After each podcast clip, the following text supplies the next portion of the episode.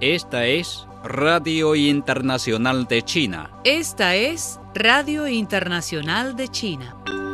El presidente chino Xi Jinping ha pedido que China Daily presente una visión verdadera, multidimensional y panorámica de China y haga nuevas contribuciones al intercambio y la comunicación entre China y el mundo.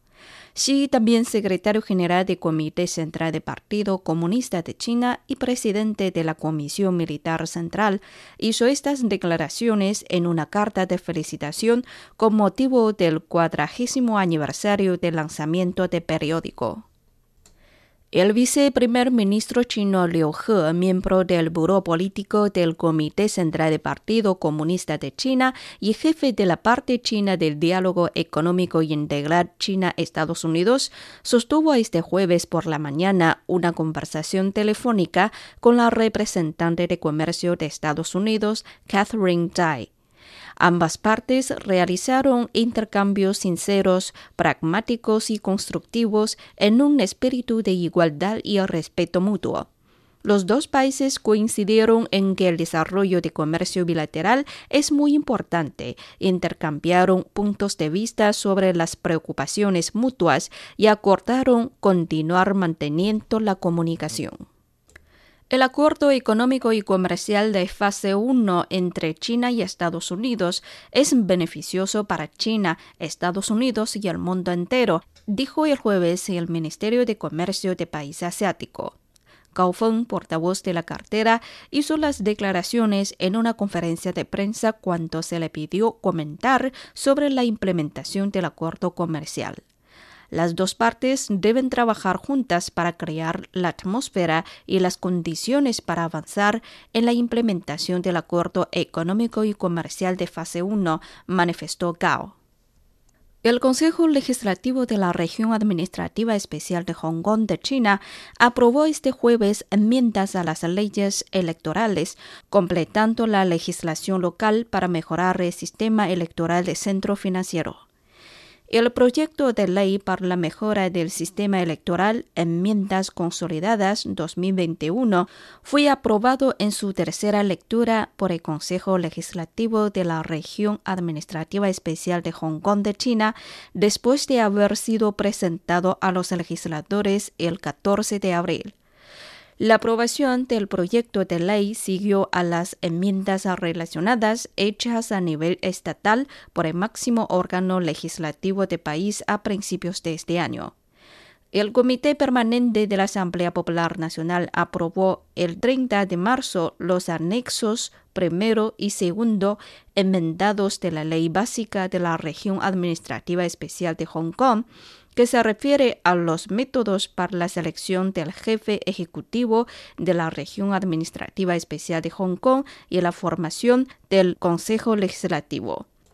Se espera que Hong Kong lleve a cabo elecciones de comité electoral y el Consejo Legislativo el 19 de septiembre y 19 de diciembre de este año respectivamente y la elección del jefe ejecutivo el 27 de marzo de 2022.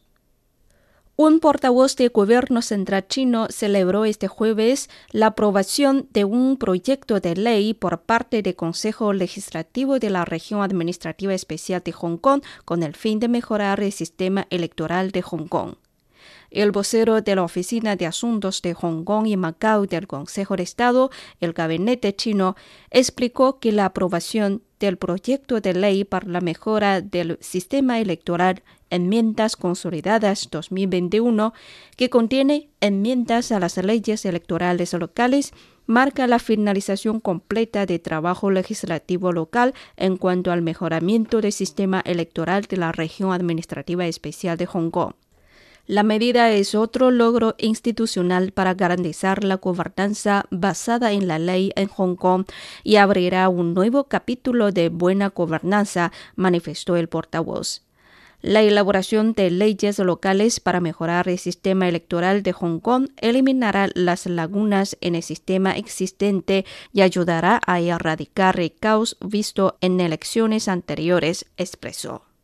Corey Campbell, coordinador de asuntos de la región de Indo-Pacífico en el Consejo de Seguridad Nacional de Estados Unidos, declaró recientemente que Estados Unidos está entrando en un periodo de intensa competencia con China en respuesta, Zhao Lijian, portavoz del Ministerio de Relaciones Exteriores de China, dijo este jueves en Beijing que China se opone firmemente a la práctica de Estados Unidos de bloquear y reprimir a China bajo la bandera de la competencia.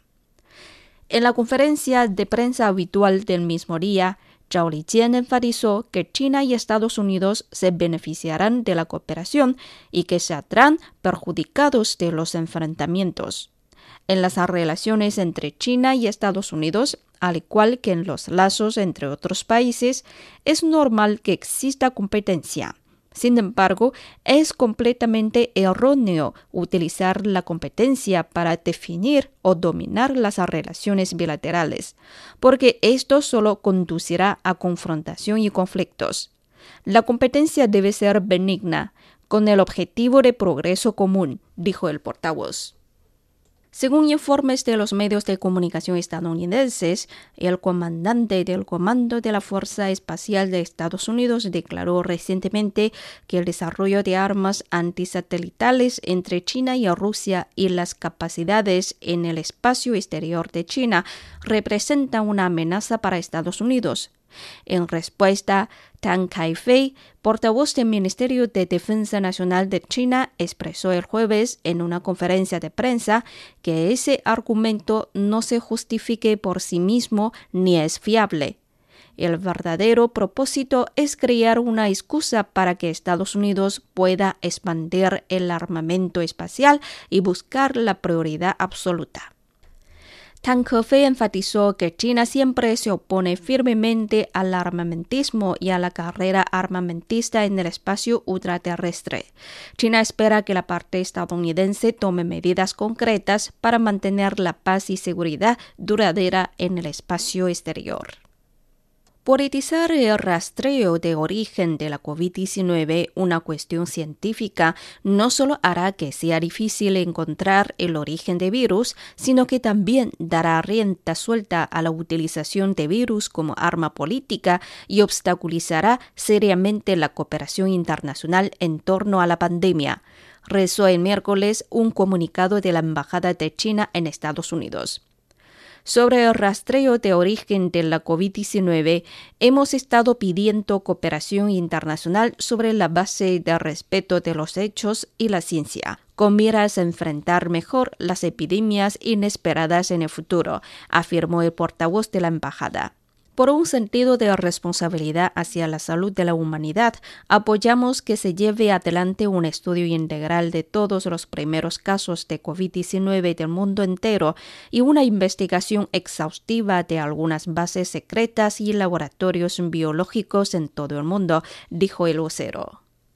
China llevará a cabo más de 4.100 eventos en línea y de forma presencial para promover el patrimonio cultural y material en todo el país, anunció este jueves el Ministerio de Cultura y Turismo. China ha aprobado grupos de listas de patrimonio cultural inmaterial a nivel nacional con 1.372 artículos. Se ha acreditado un total de 3.068 herederos de patrimonio cultural inmaterial a nivel estatal. Las actividades fueron diseñadas para celebrar el Día de Patrimonio Cultural y Natural de este año, que se celebra el 12 de junio. Desde 2006, China celebra el Día de Patrimonio Cultural el segundo sábado de junio. En 2017 pasó a llamarse Día de Patrimonio Cultural y Natural. Dos vacunas inactivadas desarrolladas por el gigante farmacéutico chino Sinopharm han mostrado ser seguras y efectivas contra la COVID-19 en pruebas en humanos de la fase tercera, según un estudio publicado la semana pasada en The Journal of the American Medical Association. Los ensayos aleatorios doble ciego y controlados por placebo fueron diseñados por el Instituto de Productos Biológicos de Wuhan y el Instituto de Productos Biológicos de Beijing, ambos subordinados a China National Biotech Group, afiliado a Sinopharm. Son los primeros resultados del estudio de la etapa tercera publicados en el mundo sobre las vacunas inactivadas contra la COVID-19, de acuerdo con una declaración publicada este jueves por el CNBG. Según el estudio, más de 40.000 personas de ultramar de 18 años de edad y mayores fueron inscritas en las pruebas. El procedimiento de vacunación incluyó dos dosis con un intervalo de 21 días.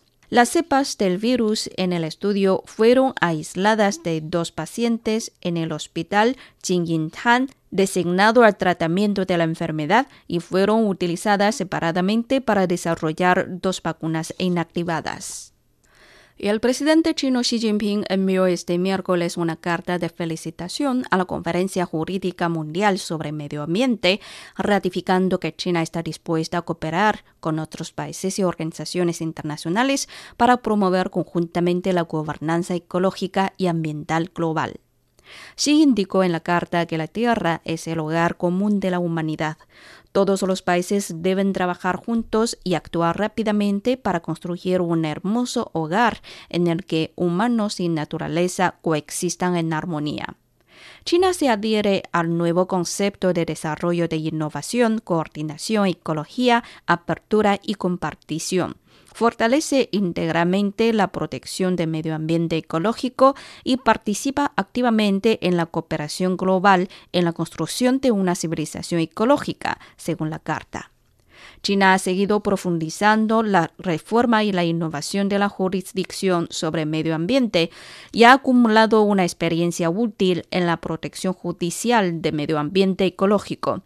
China está dispuesta a trabajar con todos los países y organizaciones internacionales para promover conjuntamente la gobernanza ambiental ecológica global, dijo Xi. La conferencia se llevó a cabo en Kunming, la capital de la provincia de Yunnan suroeste de China, y fue organizada conjuntamente por el Tribunal Popular Supremo de China y el Programa de las Naciones Unidas para el Medio Ambiente.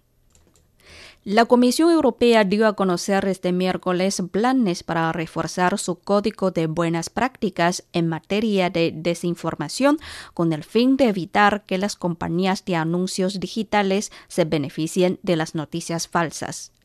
La directriz de la Comisión exhorta a las plataformas y actores de publicidad en línea a bloquear las cuentas que compartan desinformación y a vetar a las que publiquen con regularidad contenido desacreditado. La comisión también decía que los sitios de redes sociales mejoren la transparencia de los anuncios políticos, incluyendo etiquetar debidamente el contenido pagado y permitir a los usuarios ver quién está proporcionando tales anuncios. El presidente de Namibia, Hage Geingob, y su esposa Mónica Gengos dieron positivo por coronavirus el miércoles por la tarde, informó este jueves en un comunicado la presidencia de país africano. Ambos gozan de buen estado de ánimo y se encuentran bajo aislamiento en su residencia, detalló la presidencia, deseándoles una pronta recuperación. Hasta la fecha, Namibia ha registrado 53.603 casos confirmados de COVID-19.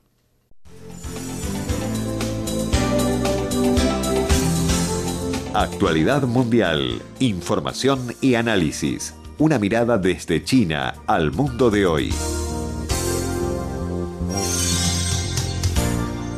El 25 de mayo se llevaron a cabo actos en muchos lugares de Estados Unidos para honrar la memoria del africano George Floyd, que fue asesinado por un policía blanco de rodillas hace un año aunque el principal oficial de policía involucrado en el caso Derek Chauvin ha sido declarado culpable y Estados Unidos ha expresado su odio al racismo. Una realidad trágica y triste es que después de un año, Estados Unidos no solo no ha reducido su aplicación de la ley violenta sobre la base de la discriminación racial, sino ha aumentado más la protección a la policía hasta cierto punto el racismo sistémico, la mancha en el alma de Estados Unidos ha fomentado. La policía sigue matando gente a la misma velocidad. Es el título de un artículo publicado el día 25 por el sitio web de noticias políticas de Estados Unidos, Político. La revista Time también dijo irónicamente que aunque la epidemia ha atrapado a muchas personas en sus hogares, muchas investigaciones han demostrado que desde junio de 2020 la tasa de homicidios cometidos por la policía estadounidense ha sido casi la misma que en los últimos cinco años.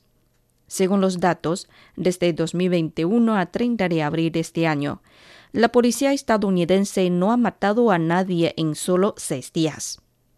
Lo que es peor es la aplicación de la ley violenta basada en la discriminación racial. Según las estadísticas del mapa de violencia de policía, un proyecto de investigación independiente en los Estados Unidos demuestra que el 28% de las 1.126 personas asesinadas por la policía en los Estados Unidos en 2020 son afroamericanos lo que es mucho más alto que su proporción de 13% de la población de Estados Unidos. Alguna vez se consideró a Floyd como la última víctima de tales casos, pero la realidad es completamente diferente. El nuevo caso Floyd todavía está apareciendo.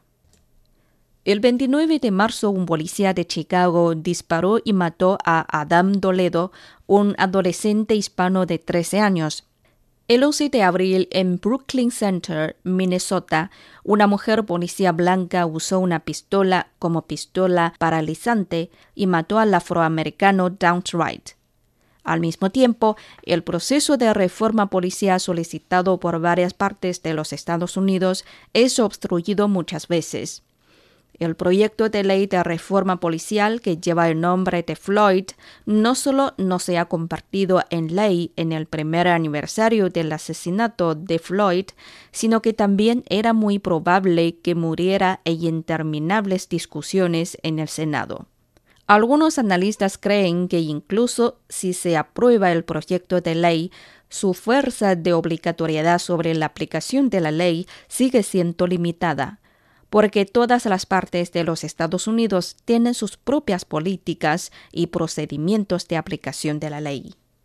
Es más, muchos estados de los Estados Unidos, incluidos Kentucky, Iowa y Arizona, aprueban proyectos de ley o toman medidas para fortalecer el poder de la policía, aumentar el castigo por participar en disturbios y proteger a la policía. Según las estadísticas del Capitolio de Estados Unidos, los legisladores republicanos promovieron más de 80 proyectos de ley contra las protestas en 34 estados de Estados Unidos. Para los opositores que esperan la reforma del sistema policial, esto es una bofetada. Las atrocidades racistas de hace 100 años no han sido hecho la justicia y nuevas tragedias raciales están sucediendo una y otra vez. Estados Unidos ni siquiera puede lavar sus propias manchas del alma, así que ¿qué derecho tiene para fingir ser humano maestros de derechos y censurar al mundo?